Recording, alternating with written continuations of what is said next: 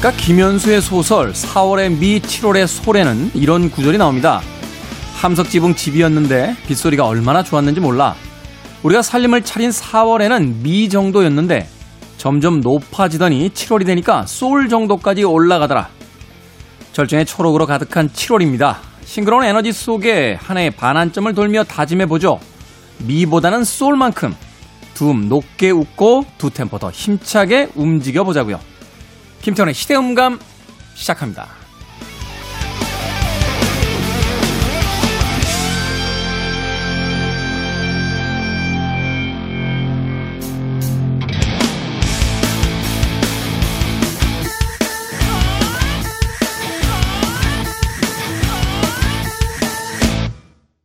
그래도 주말은 온다. 시대를 읽는 음악 감상의 시대음감 김태훈입니다. 작가 김현수의 소설 4월의 미 7월의 솔 함석 지붕 위에 빗소리가 떨어질 때 4월에는 미 정도였는데 7월이 되니까 소울 정도까지 올라갔다. 멋진 표현인데요. 어, 함석 지붕 위에 떨어지는 빗소리 들어보신 적 있습니까? 아, 예전에 이제 옥탑방이라는 것이 꽤 많이 있어서요. 어, 옥탑방에서 생활을 하다 보면 음, 계절 비가 내릴 때 그 빗소리가 고스란히 방 안까지 전달이 되곤 했습니다. 아마도 봄에 내렸던 그 조용조용한 비에 반해서 여름에 떨어지는 그 스코를 닮은 장맛 빗소리가 미에서 솔로 올라가는 듯한 그런 느낌을 주지 않았나 하는 생각이 드는군요. 아마도 보통 사람들이라면 그 감각을 가지고 그냥 시끄럽다. 아, 다음에는 꼭 아파트로 이사를 가야지. 뭐 이런 생각을 했겠습니다만 역시 문학가는 그 작은 어, 변화에도 귀를 기울이며 그것을 문학적으로 해석해내는 그런 재주가 있는 것 같습니다. 예전에요, 그 미국에서 어, 작곡가들이 모여 살던 아주 가난한 동네가 있었다라고 그래요. 밤새도록 피아노를 팅팅팅팅 치는 소리가 마치 그 함석 지붕 위에 빗방울 떨어지는 소리 같다라고 해서 그 지역을 틴펜앨리라고 불렀다는 기록도 있습니다. 자, 여름입니다. 아, 빗소리마저도 경쾌해지는 바로 7월에 들어서고 있는데요. 한 해의 절반이 지나갔다라고 아쉬워하지 마시고 아직 반이나 남아 있으니까 올 상반기에 하지 못했던 일들 하반기에 마무리 지으며 2021년 다시 한번 알차게 보내봤으면 하는 마음 가져봅니다. 자, 김태훈의 시대 음감, 시대 이슈들 새로운 시선과 음악으로 풀어봅니다. 토요일과 일요일, 일라디오에서는 낮 2시 5분, 밤 10시 5분 하루에 두 번 방송이 되고요. 한민족 방송에서는 낮 1시 10분 방송이 됩니다. 팟캐스트로는 언제 어디서든 함께 하실 수 있습니다. 데이브 매튜스 밴드의 음악 골랐습니다. Two Step.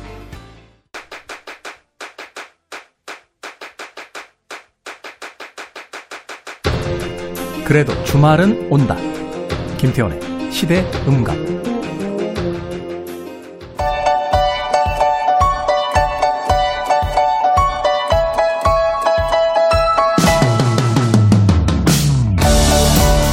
새로운 코너로 찾아왔습니다. 우리 시대의 좋은 뉴스와 나쁜 뉴스, 뉴스 good and bad. KBS 산업과학 오기정 기자 나오셨습니다. 안녕하세요. 안녕하세요. 자, 이 시간 이제 뉴스 코너가 조금 개편이 됐습니다. 예. 아, 오늘부터는 이제 같이 예, 듣는 뉴스 중에 좋은 뉴스와 나쁜 뉴스, 나쁜 뉴스와 이제 좋은 뉴스를 나눠서 여러분들께 소개를 해드리도록 하겠습니다. 그럼 그 의상도 오늘 그러네요. 어, 오기정 기자는 하얀색 티셔츠인데 저는 이제 검정색 해골이 그려진 티셔츠. 지금 발견했어요. 아우 청바지도 아주 네, 그러니까, 굉장히 네. 나쁜 룩입니다. 나쁜, 여기 네. 여기 다 뜯어진 네, 나쁜 나쁜 청바지에 나쁜 티셔츠를 입은 MC와 자 하얀색 티를 순백의 색깔로 입고 우리 오기정 기자와 함께 오늘 뉴스 good and bad 진행을 해보도록 하겠습니다. 네. 자, 어떤 뉴스부터 들어볼까요? 네, 좋은 뉴스와 나쁜 뉴스 있습니다. 어떤 거부터 들으시겠습니까? 되게 이런 질문할 때는 이제 그 사람의 어떤 성격 같은 것들이 나오게 돼 있는데 저는 네. 나쁜 뉴스부터 네. 네. bad 그러실 뉴스. 줄 알았어요. 네. 네 bad 뉴스는요. 어, 마약 대용품 된 감기약 팔면서 많이는 먹지 마라고 하는 약사라는 기사입니다. 이게 무슨 이야기죠? 이게 이제 6월 26일이 유엔이 정한 마약 퇴치의 날이었어요. World Drug Day라고. 네. 이게 1987년에 이제 유엔이 마약에 대한 경각심을 높이기 위해서 지정한 기념일인데요. 어, 이 캘린더 아이템이라고 기자들이 흔히 부르는 아이템이 있어요. 그러니까, 캘린더 아이템. 네, 그러니까 특정 기념일에 맞춰서 뭔가 관련된 기획 기사를 쓰는 건데. 아, 그러니까 무슨 무슨 날이다. 그럼 네, 거기에 관련된 기획 기사. 무슨, 무슨 날이다 하면 또 거기에 관한 기획 기사. 네. 요 이제 마약 대용품 된 감기약이라는 기사는 6월 26일 마약 퇴치의 날에 맞춰서 KBS 취재 기자가 어, 불법 마약 투약 단속과는 별개로 어떤 특정 성분이 들어간 그 마약 대용 의약품을 복용하는 어 그런 아. 현실을 실태를 취재한 기사입니다. 이거 이야기 들어봤던 것 같아요. 그러니까 그 어떤 약 성분에 마약 성분의 효과를 내는 성분이 좀 들어있는데 그렇죠. 예. 그 약을 많이 먹는 거죠. 네. 그래서 마약에 마치 그 취한 것처럼. 그렇죠. 그러니까 불법으로 유통되는 마약도 위험하지만 그 이렇게 오남용되는 마약류의 의약품도 위험하다.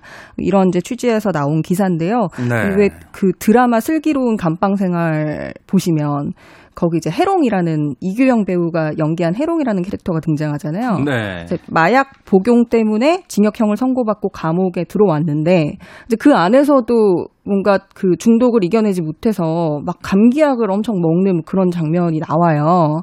근데 이번에 이제 요 취재 기자가 한 약물 중독자가 이 마약 대용품으로 쓰이는 어떤 특정 감기약을 약국에서 대량으로 구매를 한번 시도해보는 네. 네, 그런 이제 그 몰래카메라 취재가 나오는데요. 그 약국에서 너무나도 쉽게 이 감기약을 대량으로 막 박스채로 이제 몇 개를 주고 하는 게 나오더라고요. 아니 뭐 의사의 처방전이 없이도 살 수 있는 약이다라고 하는 그쵸. 건 알겠습니다만 네. 감기약이나 소화제 뭐 이런 것들은 가면 이제 되게 그 패키지 하나 정도 사잖아요. 그렇죠. 집에 뭐 상비약으로 가지고 있어도 뭐 두세 개 정도 가져가는 건데 그걸 음. 막 50개, 100개씩 사면은 의심해 봐야 되는 거 아닙니까? 의심을 하면서도 내주는 장면이 나와요. 예를 들어서 뭐 심부름인 거예요? 뭐 심부름인 것 같은데 하면서 이제 판매를 한다든지. 그건 자기가 알리바이를 만드는 거잖아요.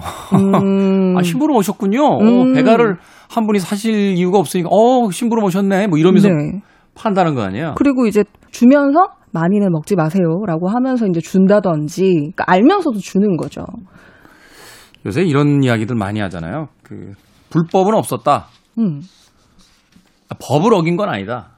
근데 그것이 잘못된 행위라는 건 알고 있었다는 뜻이잖아요. 그쵸. 현행법을 어긴 건 아닙니다만 이게 사실은 좋지 않은 행동입니다라는 건 본인이 네. 알고 있기 때문에 네. 아, 뭐 동네 어르신들 심부름 오셨구나. 뭐 이런 식으로 자기 알리바이를 음. 만들거나 음. 그럼에도 불구하고 어떤 일인지는 짐작이 가니까 많이는 먹지 마세요. 네. 라고 얘기한다거나. 그런 실태가 나왔고, 이제 근데 약국만 그러냐. 약국뿐만이 아니라, 약국에서 파는 건 일반 의약품이기 때문에 이제 처방전 없이도 살 수 있는 건데, 네. 문제는 그 처방전이 필요한 더 관리가 엄격한 마약류 의약품들. 그러니까 네. 그런 경우에는 의사들한테 이제 처방전을 받게 되는데, 의사들도 어, 그냥 처방전을 너무나도 쉽게 써주는 그런 이 실태가 나오더라고요. 그래서 한, 어, 약물 중독자랑 같이 취재를 해봤는데, 자기가 이제 허리가 아픈데, 뭐, 마약류 진통제를 좀 처방을 해달라고 하니까, 몇 개까지나 해줄 수 있냐? 그러니까, 뭐, 10개도 해줄 수 있다. 돈이 비싸서 그렇지. 이러면서 쉽게 처방전을 써서 주는 그런, 어, 장면이 보도가 됐습니다. 똑같은 얘기네요. 어, 불법은 아니니까 해주겠는데, 그 본인들도 직업윤리에는 어긋난다는 걸 알고 있는 거잖아요. 그렇죠. 근데 이제 문제는 이게 법적으로 뭔가 아까 말씀하셨던 것처럼 이제 제지를 할 수 있는 방법이 없고 그 병원에서 사실 이런 처방 이력을 볼 수 있도록 그 식약처에서 작년 6월부터 의료 쇼핑 방지 정보망 서비스라는 시스템을 이제 시작을 했어요. 네. 그래서 의사가 특정 환자의 최근 1년치 마약류 의약품 처방 이력을 확인할 수 있도록 하는 그 시스템인데 이제 그 이력을 보면 정말 이 약이 필요해서 온 사람인지 아니면 반복적으로 계속해서 약을 먹는 그 중독자인지 이걸 구분을 할 수가 있잖아요. 네. 근데 이게 실제로 그 의사들이 얼마나 사용하는지를 봤더니 어 1년간 마약류 의약품을 처방한 의사 수가 10만 7천여 명이 되거든요.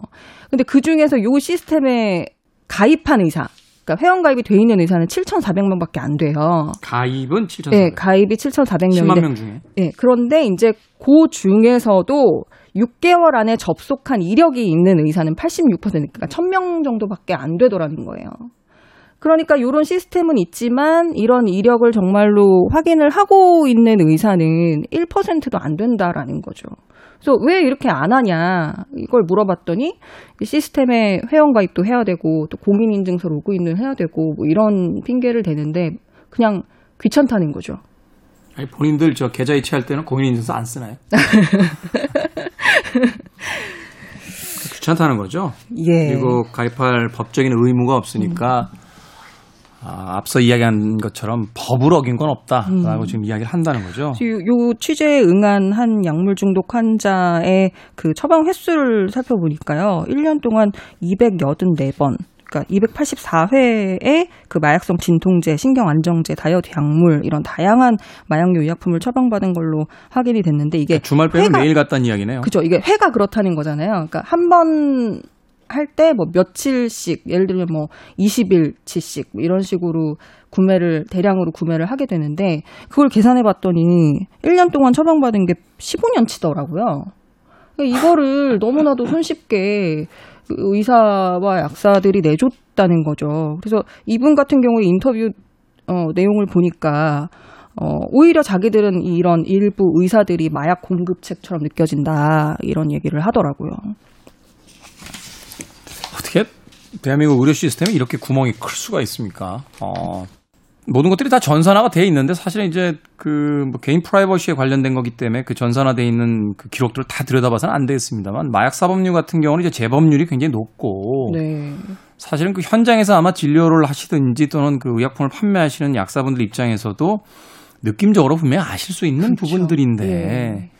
그것이 지금 법에 구멍이 있다라고 해서 어, 나는 법은 어긴 건 없습니다라는 이야기로 그 직업적 윤리를 이런 식으로 위반하시는 건 좀 문제가 있지 않나. 네. 병든 사람을 고치는 것도 중요합니다만 병든 사람이 더 이상 그 나락으로 떨어지지 않도록 좀 예방을 해주시는 것도 어, 의료진의 또 필요한 네. 음, 좀 바랄 수 있는 우리가 아, 일이 되지 않을까 하는 생각을 그렇습니다. 해보게 되는군요. 그 우리나라가 이게 마약 얘기를 하면 우리나라의 마약이 이렇게 생각하시는 분들이 있으실 것 같은데 우리나라가 이제 더 이상 마약 청정국이라고 할 수가 없겠더라고요. 그 리스트에서 빠졌다며요. 그 마약 청정국 네, 리스트에서. 네, 그렇습니다. 네. 보니까 작년 통계를 보면 어, 마약류 불법 이용자가 18,000명 정도가 되고요.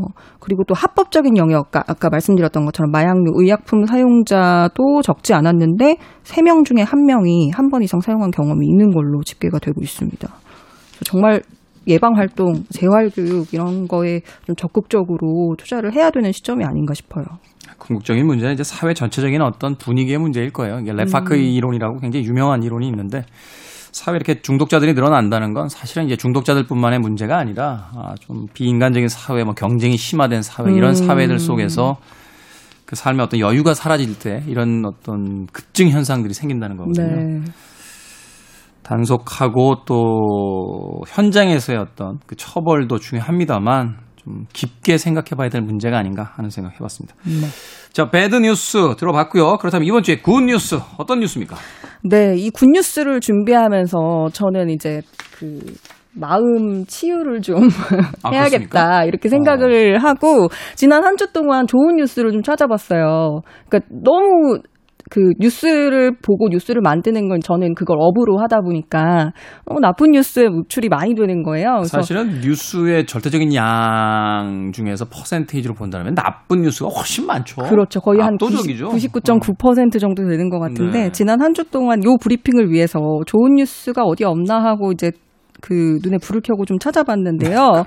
눈에 불을 켜고 찾을 정도니까 좋은 뉴스가 정말 없더라고요. 근데 그 네. 중에 네. 어떤 게 있었냐면 되게 훈훈한 소식이었는데요.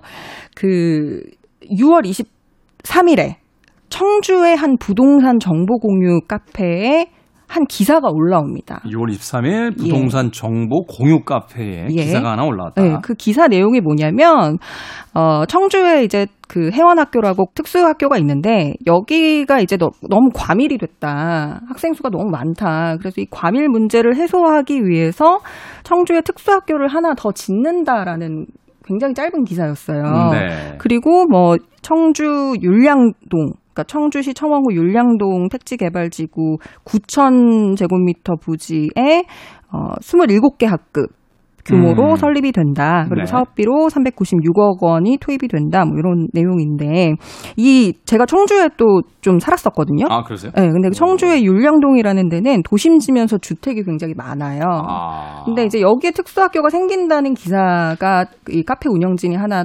게시글에다가 공유를 한 건데 이제 이런 기사가 올라오면 걱정되네요. 예상되는 댓글들 있잖아요. 보통 특히나 또, 또 그렇죠. 특히나 어. 또 부동산 카페니까 음. 뭐 집값 떨어진다 뭐 이런 댓글들이 올라왔을 거라고 이제 흔히들 생각을 했을 텐데 이 댓글을 보면 잘 됐네요. 와, 정말 좋은 소식이네요. 드디어 하네요. 튼튼하게 잘 지어지길 바랍니다. 그리고 또 제발 한 곳 더 지어라. 어? 아이 학부모들 너무 힘들다. 뭐 이런 굉장히 훈훈한 댓글들이 달렸어요. 이분들 뭐죠? 네. 어느 동네라고요? 아, 네. 오. 근데 요 이제 댓글 반응이 너무 이 신기하기도 하고 하니까 어느 분이 요거를 또 캡처해가지고 온라인 커뮤니티에 이제 또 공유를 했어요. 그래서 네. 이게 이제 어, 온라인 상에서 또 SNS에서 어, 좀 화제가 됐던 그런 따뜻한 소식입니다. 이게 기사가 된다는 것은 그만큼 사람들이 생각하는 그런 님비 현상, 그러니까 기대하는 반응들이랑 너무 달랐던 그 반응들이 굉장히 신선해서가 아니었나 그런 생각을 해보게 되더라고요. 2017년이었나요? 그 강서구에 특수학교 짓겠다고 했을 때 막 주민들 반대에 부딪혀서 네. 그 학생들의 어머니가 이렇게 무릎을 꿇는 그 사실은 그랬었죠. 그런 장면이 왜 있어야 되는지 도저히 납득이 가지 않는 장면이었는데. 네. 그런 일도 벌어졌었는데 결국 그 공사가 굉장히 늦어져서 뭐 최근에야 그 작년 3월에 개교한 걸로. 네, 작년 3월에 이제 네. 개교를 했다라고 하는 건데 정작 그 무릎 꿇은 그 부모님들의 아이들은 이미 나이가 지나가서 네. 뭐 그 학교에 다니지 못했다 뭐 이런 후속 기사도 보기도 했습니다. 네, 그렇습니다. 한번 좀 생각해 봐야 돼요. 우리가 인간이 존엄하다고 이야기하면서 왜 묘지라든지 무슨 뭐 아이들의 학교 이런 것들이 들어오면 발달 장애인들의 학교가 들어오면 왜 그것이 혐오 시설이 되는지 도저히 이해를 할 수가 없거든요. 네. 그것 때문에 집값이 떨어지는 풍토도 이해가 이상하죠. 안 가고. 예.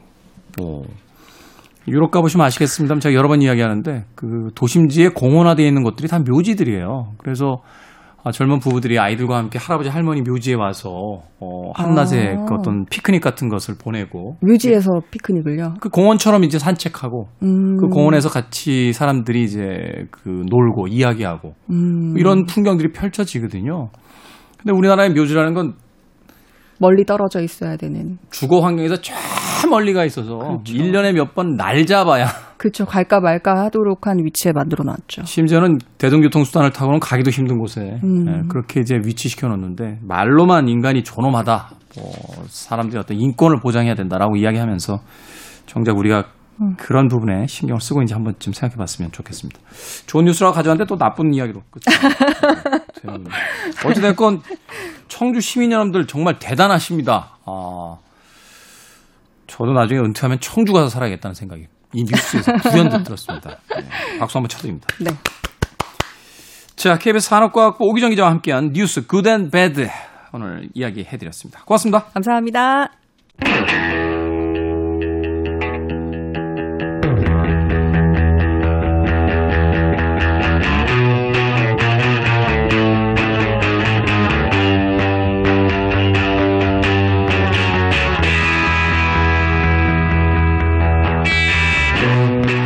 음악 좋죠? 라는 아이의 말에 선뜻 동의하기 어려울 때 부모는 아이와 거리감을 느끼게 됩니다. 하지만, 와, 이 음악 괜찮은데? 라는 한마디는 서로의 벽을 무너뜨리는 계기가 되기도 하죠. 세대를 규정 짓는 상징인 동시에 세대를 감싸 안는 우리 시대의 음악 이야기. 시간을 달리는 음악. 김경진 평론가 나오셨습니다. 안녕하세요. 네, 안녕하세요. 김경진 씨는 요새 10대들 듣는 음악도 듣습니까? 어, 일단 BTS 멤버들 이름을 다 몰라요. 부끄럽습니다. 같은 평론가였어. 저한테 좀 여쭤봐 주십시오. 한 두 명 아시나요? 매치가 안 됩니다. 이름하고 얼굴이 매치가 안 됩니다. BTS 음악 참 좋아하는데 네. 아무리 외우려 그래도 왜 이렇게 안 외워집니까? 그게 맞아요.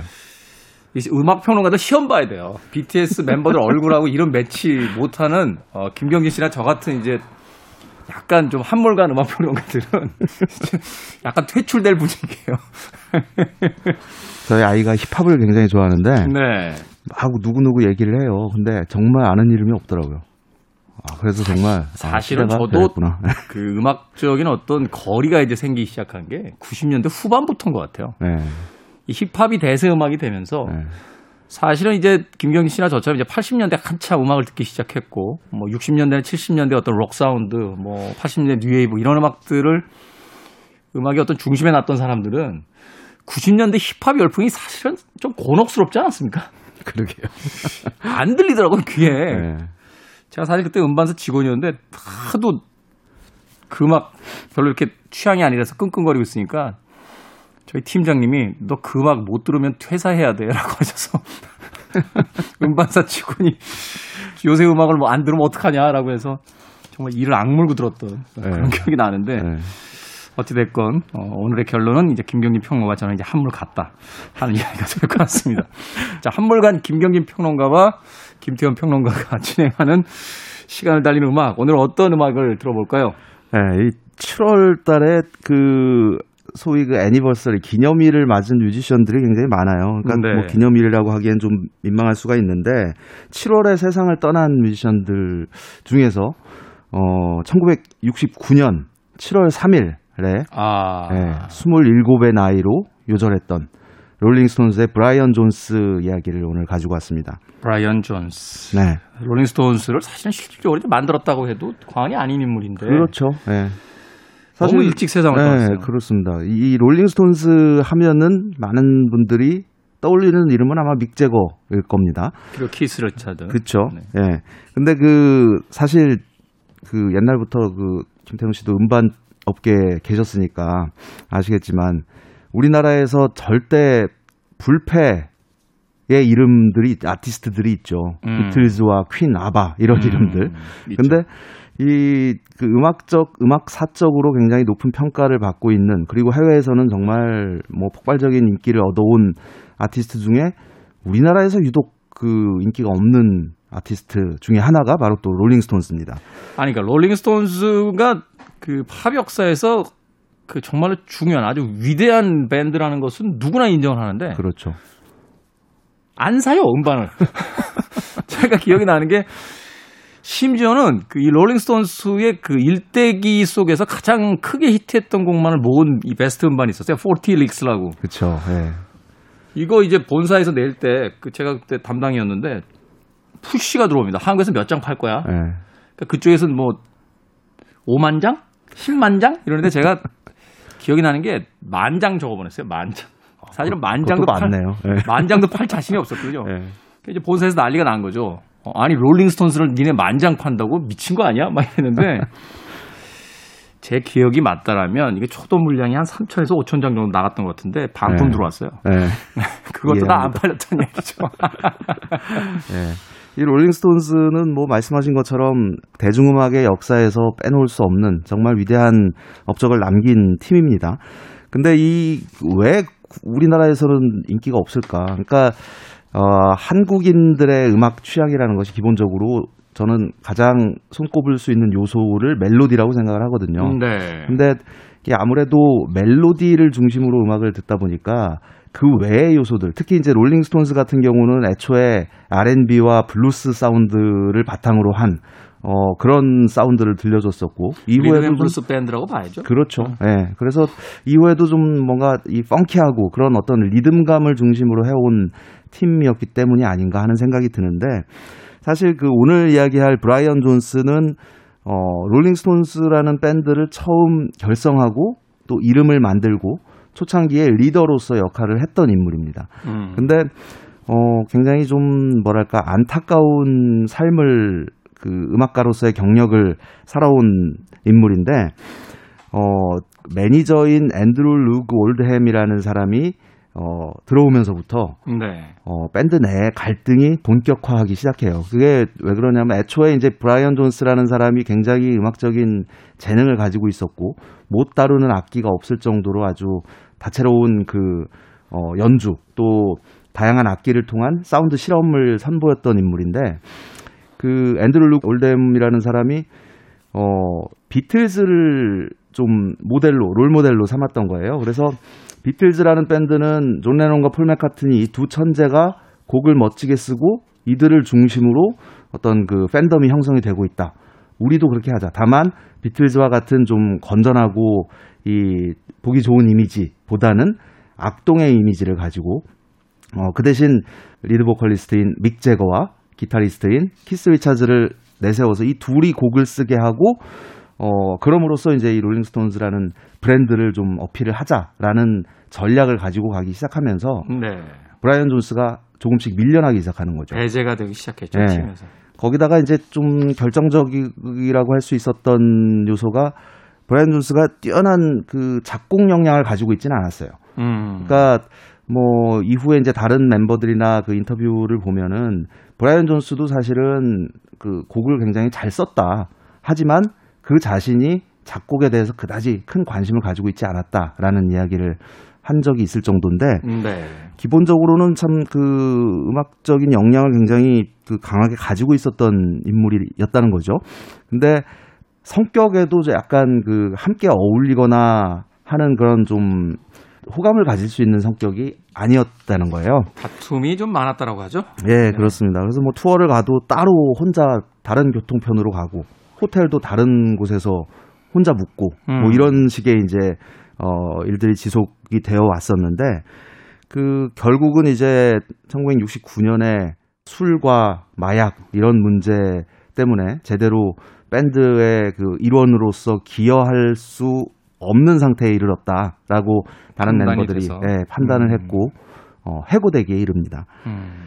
어, 하지만 그 그가 롤링스톤스를 떠나기 전까지 이 밴드 내에서 그 기여한 바는 정말 대단하다고 할 수 있어요. 사실은 70년대 이후에 이제 롤링스톤스 사운드와 60년대 롤링스톤스 사운드는 굉장히 다른데 특히 이제 초창기 그 브라이언 존스가 다채로운 악기들을 그 곡에 사용을 함으로써 펼쳐 보였던 그런 다양한 사운드는 브라이언 존스의 어떤 천재성, 역량을 바로 드러내는 부분이라고 할 수 있는데 그 어, 예라고 할 수 있는 곡을 먼저 들어볼게요. 우리나라에서도 꽤 사랑받았던 Ruby Tuesday라는 곡인데요. 예. 네. 이게 그 키스 리차즈하고 이제 믹 재거가 어, 쓴 곡이라고 나오는데 어, 마리안 페이스풀이 이런 이야기를 한 적이 있어요. 어느 날 브라이언 존스가 스튜디오에 들어와서 멜로디를 흥얼거렸는데 이게 Ruby Tuesday였다. 그래서 실질적인 이 곡의 멜로디를 쓴 사람은 브라이언 존스였다라는 음. 이야기를 한 적이 있는데 받아 적었다는 거죠. 키스 그렇죠. 네. 그 가사는 이 Ruby Tuesday, goodbye Ruby Tuesday 뭐 이런 가사가 계속 반복이 되는데 당시에 이제 키스 리차즈의 연인이었던 그 아주 유명한 모델이 있었어요. 근데 그녀가 이제 키스 리차즈를 떠나서 지미 헨드릭스에게로 갑니다. 이 심정을 담은 가사라고 해요. 여, 여기에서 이제 그 브라이언 존스는 리코더와 피아노 연주를 아주 멋들어지게 들려주고 있죠. 그 이야기를 전해준 마리안느 페이스풀도 사실은 이제 믹 재거 한때 연인이었는데. 그렇죠. 믹 재거 헤어진 뒤에는 롤링스톤스 멤버들을 다 사귀었다라는 이야기가 나오기도 했던 그런 인물이기도 합니다. 뭐 최근에도 영화 활동 하시는 거로 네. 어, 알고 있었는데. 자, 롤링스톤스입니다. 브라이언 존스가 있었던 시절에 예, 롤링스톤스의 음악이 과연 어떠했는지 한번 들어보시죠. Ruby Tuesday입니다. 롤링스톤스의 Ruby Tuesday 들렸습니다. 확실히 이때 음악은 우리가 지금 듣고 있는 롤링스톤스의 음악과는 좀 많이 달라요. 그렇죠. 네. 어, 피아노를 롤링스톤스가 편곡에다 넣는다고 생각이 들 정도였는데 약간 뭐라고 할까요? 좀 과장된 감이 없잖아 있습니다. chamber pop 같은 네, 네, 그런 느낌도 네. 좀 있고 네. 리듬 앤 블루스의 느낌이 조금 옅은 네, 그렇죠. 어, 스펙트럼이 굉장히 그 화려한 어, 그렇죠. 그런 어떤 사운드를 들려주고 있습니다. 그러니까 그 브라이언 존스 이후의 롤링스톤스 사운드는 보다 좀 스트레이트하고 어 약간 좀 어떤 rhythmic한 그런 사운드로 특징 질수 있는데 네. 브라이언 존스 시절에는 정말 다채로운 그 실험적 요소들도 많이 가미가 돼 있었어요. 그 대표적인 작품이 1967년에 발표됐던 Their Satanic Majesty's Request라는 앨범입니다. 네. 어, 이 앨범은 사실은 그 발표됐을 당시만 해도 굉장히 많은 비판을 받았던 작품이에요. 롤링스톤스가 본격적으로 사이키델릭 사운드를 담은 그런 음. 앨범이었거든요. 근데 이때가 그 이 앨범 작업했을 당시에 멤버들 간에 어떤 일이 있었냐면 여러 멤버들 믹제거를 비롯해서 여러 멤버들이 그 교도소를 들락날락 하던 시절이에요. 마약 문제 때문에. 눈만 뜨면 사고 치던 시절이죠. 네, 그렇죠. 그래서 그 이 데얼 사타닉 앨범 작업을 할 당시에 스튜디오에 그 멤버 다섯 명이 온전하게 모여 있었던 적이 거의 없었다고 할 정도로. 네. 그러니까 세명 있으면 두 명은 감옥에 있고 그렇죠. 한 명 나오면 또 한 명 들어가고 그러니까 그 세계 더빙으로 녹음 앨범을 만들었군요. 그렇죠. 예. 그래서 지금 들으실 곡 제목이 2000 Light Years from Home이라는 제목입니다. 그러니까 집에서 2000광년 떨어져 있다는 얘기잖아요. 이게 믹제거가 이제 가사를 썼는데 감옥에서 썼습니다. 어, 감옥에서 그, 야, 진짜 집에서 2000광년 떨어진 곳에 있는 심정으로 쓴 가사인데 이 음악의 사운드가 아마도 롤링스톤스 음악을 꽤 들으셨던 분들이라면 뭐야, 이게 롤링스톤스에 이런 사운드가 있었어? 라는 생각 을 해도 과언이 아닐 정도로 굉장히 독특한 그 음악이라고 할 수 있는데 네. 여기에서 그 브라이언 존스가 Mellotron이라는 악기 그리고 theremin이라는 악기 두 악기를 아주 본격적으로 선보인 작품이에요. 이 Mellotron이 뭐냐면 그 키보드의 일종인데 각 건반에 녹음된 테이프가 연결이 돼 있어요. 그래서 네. 뭐 오케스트라 다양한 이제 악기 사운드가 녹음된 테이프가 재생이 되는 거죠. 누르면. 그래서, 네. 그래서 그 일반적인 그 현악이나 관악기 사운드에서 느낄 수 없는 좀 보다 웅장하고 좀 신비로운 그런 그 분위기의 사운드가 내는 나는 그런 악기가 있었고 테레민이라는 이 전자악기도 굉장히 독특한 어 악기인데 이게 러시아의 이제 그 레온 테레민이라는 과학자가 발명한 악기예요. 근데 이제 악기들이 대부분 네. 공학자들이 많이 발명을 하죠. 그렇죠. 네. 이거는 손을 대고 연주하는 게 아닙니다. 그러니까 음. 안테나 두 개가 달려 있어가지고 하나는 이제 음고를 조정하는 거고 하나는 볼륨을 조정하는 건데 그 전파가 나오는 거예요. 네. 그래서 그 안테나 주위에 손을 그 조작함으로써 음량과 음고를 조작을 하는 건 아주 굉장히 독특한 근데 좀 뭐랄까 으스스하고 좀 그 분위기 예 그런 사운드가 나오는 악기인데 이 곡에서 이 두 악기의 효과가 아주 어, 본격적으로 드러나고 있고 당시에 그, 그 히피즘의 절정 시대에 사이키델릭 사운드의 어떤 깊은 맛을 담아낸 어, 곡이라고 할 수 있습니다. 사실 이제 이 사이키델릭은 그 히피즘하고도 연관이 됩니다만 이제 약물하고 연관이 되잖아요. 그렇죠. 네. 어, 당시에 이제 미국 사회에서 실질적으로 이제 마약이 그 금지되어 있지 않았던 네. 그 시절에 이제 막 그 약물이 어떤 인식의 경계를 넓혀줄 것이다. 뭐 이런 네. 어떤 맞습니다. 그 믿음과 함께 이 뮤지션들이 굉장히 그 중독이 되는 그런 사태들이 있었는데 바로 그런 상황 속에서 이 사이키델릭이 나왔다고 하는 건데 이 롤링스톤스의 바로 그 당시의 분위기. 그거 보면 60년대 이 당시에는 실험이 참 많았어요. 그렇죠. 네. 네. 그 Pet Sounds라고 하는 그 비치보이스 음반이 나온 뒤부터 네, 그렇습니다. 삼두마차라고 해야 되나요? 비틀스, 네. 비치보이스, 이제 롤링스톤스 막 네. 사운드적으로 그렇죠. 서로 다양한 실험을 하던 시절이니까. 그랬기 때문에 우리가 지금까지 즐기는 음악들이 나올 수 있었던 거죠. 그렇죠. 그랬기 네. 때문에 이제 김경진 씨가 가장 최애하는 70년대 이제 핑크 플로이드가 이제 등장을 할 수 있었던 게 아닌가 생각해 봅니다. 자, 롤링스톤스의 음악 중에서 1967년 발표된 곡입니다. 집으로부터 2000광년 떨어진 2000 Light Years from Home 듣습니다. 롤링스톤스의 2000 Light Years from Home 들으셨습니다. 뭐죠 이 분위기는? 네. 음악 듣다 보니까 일종의 심령 음악 같은 네. 그러게요. 그런 느낌도 있고 또 생각해 보니까 뭐 이런 그 음악들을 했던 뮤지션들이 굉장히 많네요. 비틀즈도 약간 심령 음악 같은 그런 음악에 이제 경도당했던 시절도 이해. 같은 해 그 Sgt. Pepper라는 아주 그 탁월한 앨범이 그렇죠. 나왔었죠. 네. 서전 Pepper's Lonely Hearts Club Band 네. 같은 음반도 있었고 뭐 프랭크 자파라든지 그렇죠. 뭐 70년대 넘어오면 뭐 ELO 같은 팀들. 네. 음악적인 뿌리가 아, 같은 곳으로부터 출발했던 건 아닐까 하는 생각해 보게 됩니다. 자, 오늘 네. 브라이언 존스 1969년 7월 3일에 27의 나이로 세상을 떠난 그러고 보니까 브라이언 존스도 27 클럽이네요. 그렇죠. 27의 네. 요절한 어떻게 보면 소위 그27 클럽의 시작이라고 볼 수 있어요. 그 브라이언 예, 브라이언 존스가 근데 이 그 그의 죽음이 더 안타깝게 느껴지는 게 어, 세상을 떠나기 한 달 전에 어, 밴드로부터 해고 통보를 받았거든요. 그러니까 믹 재거하고 키스 리처즈가 찾아왔어요. 브라이언 존스의 집에. 그래서 너랑 이제 더 이상 못하겠다. 왜냐하면 그 워낙 약물 중독이 심해진 상태였기 때문에 어, 무대에서 연주를 할 수 없는 지경까지 있었고 또 결정적으로 고 무렵에 이제 밴드가 그 이제 미국 투어를 본격적으로 시작을 해야 되는 시점이었대요. 근데 이 약물 문제 뭐 이런 체포 경력 뭐 이런 것 때문에 비자가 안 나온 거죠. 당시만 해도 그 네. 뭐 비틀즈도 그랬잖아요. 약물 네. 문제 있으면은 저 입국이 안 됐잖아요. 그렇죠. 네. 어.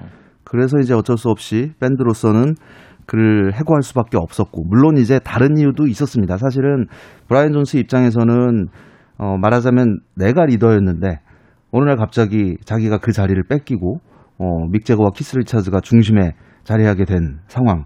그리고 심지어 키스 리차즈에게 자기 애인을 뺏기기도 했어요. 음. 그래서 이제 특히 이제 둘의 사이는 점점 더 악화되고 있었고. 근데 어떻게 친구들끼리 그럴 수가 있죠. 그, 전 다시 태어나도 영국에선 태어나고 싶지 않아요. 누군가가 예전에 어떤 그 리포터가 당시에 그 뭐 에릭 클랩튼이나 뭐 이 롤링스톤, 믹 재거나 이런 사람들한테 물어본 적이 있어요. 그런 그 좀 문란한 여자 관계 뭐 이런 거에 대해서 자기들끼리 막 네. 여자친구 남자친구가 막 바뀌잖아요. 그러게요. 그러니까. 그러니까 답이 아주 그냥 단순합니다. 어, 그땐 그런 시대였어요. 누구나 그랬거든요. 이런. 네. 그래서 하여튼 그 이런 상황에서 이제 밴드에서 해고가 되고 어, 한 달이 채 안 돼서 7월 3일에 그 자기 집에 있는 풀장 수영장에서 익사체로 발견이 된 거죠. 음. 그게 이제 그 부검을 해보니까 이미 알코올과 마약이 굉장히 그 복용을 많이 한 상태였고 그래서 이제 어, 발을 헛디뎌서 물에 빠진 게 아닌가 하고 추정을 어, 해왔습니다. 어, 브라이언 존스가 죽고 나서 지미 핸드릭스가 그에게 헌정하는 그 무대에서 공연을 펼친 적이 있고 또 더 후에 피트 타운샌드라든지 도어스의 짐 모리슨이라든지 이런 사람들은 브라이언 존스에게 또 헌정하는 시를 써서 발표를 하기도 했습니다. 그리고 얼마 안 있다가 뭐 지미 핸드릭스, 짐 모리슨 다 세상을 떠났죠. 그렇죠. 같은 해였죠. 그 지미 핸드릭스가 70년, 70년이었군요. 네, 짐 모리슨이 71년 그랬습니다. 네, 그렇군요. 그러니까 공교롭게도 70년, 짐 모리슨이 세상을 떠난 날도 7월 3일이에요. 그러니까 음. 브라이언 존스가 죽은 날로부터 딱 2년 후에 파리에서, 파리에서. 네, 세상을 떠났죠. 그 곡 그, 소개해 네, 주시죠. 오늘 마지막 곡은 1968년도에 발표됐던 작품인데 Street Fighting Man이라는 곡입니다. 당시 그 베트남전이 한창이던 무렵에 뭐 미국은 물론이고 뭐 영국이나 프랑스 등지에서 수많은 젊은이들이 거리에서 어, 반전을 외치면서 시위를 벌입니다. 그 중에 이제 어떤 시위에서는 굉장히 좀 폭력적인 상황으로까지 가기도 하고 폭력적이었죠. 이때 막 화염병 등장하고 막 이랬잖아요. 그렇죠. 어. 네. 그래서 그 무렵에 이제 롤링스톤스 그 믹 재거와 키스 리차즈가 그 시위에 참여를 한 적이 있대요. 그래서 그 경험을 바탕으로 쓴 곡이 Street Fighting Man이라는 작품인데 여기에서 브라이언 존스는 인도의 전통 악기인 시타르 그리고 시타르. 탐브라 그렇게 두 그 인도의 현악기를 또 적극적으로 활용을 합니다.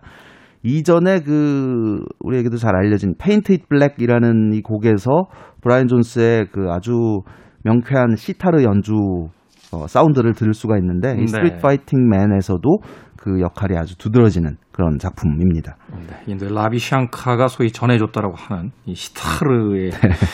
연주를 들을 수 있습니다. 1968년 68 혁명이 유럽을 휩쓸고 있을 때 나왔던 곡입니다. 롤링스톤스의 Street Fighting Man 들으면서 김경진 씨와는 작별하겠습니다. 내일도 부탁드립니다. 네, 고맙습니다. 저도 끝 인사드리겠습니다. 지금까지 시대음감의 김태훈이었습니다. 고맙습니다.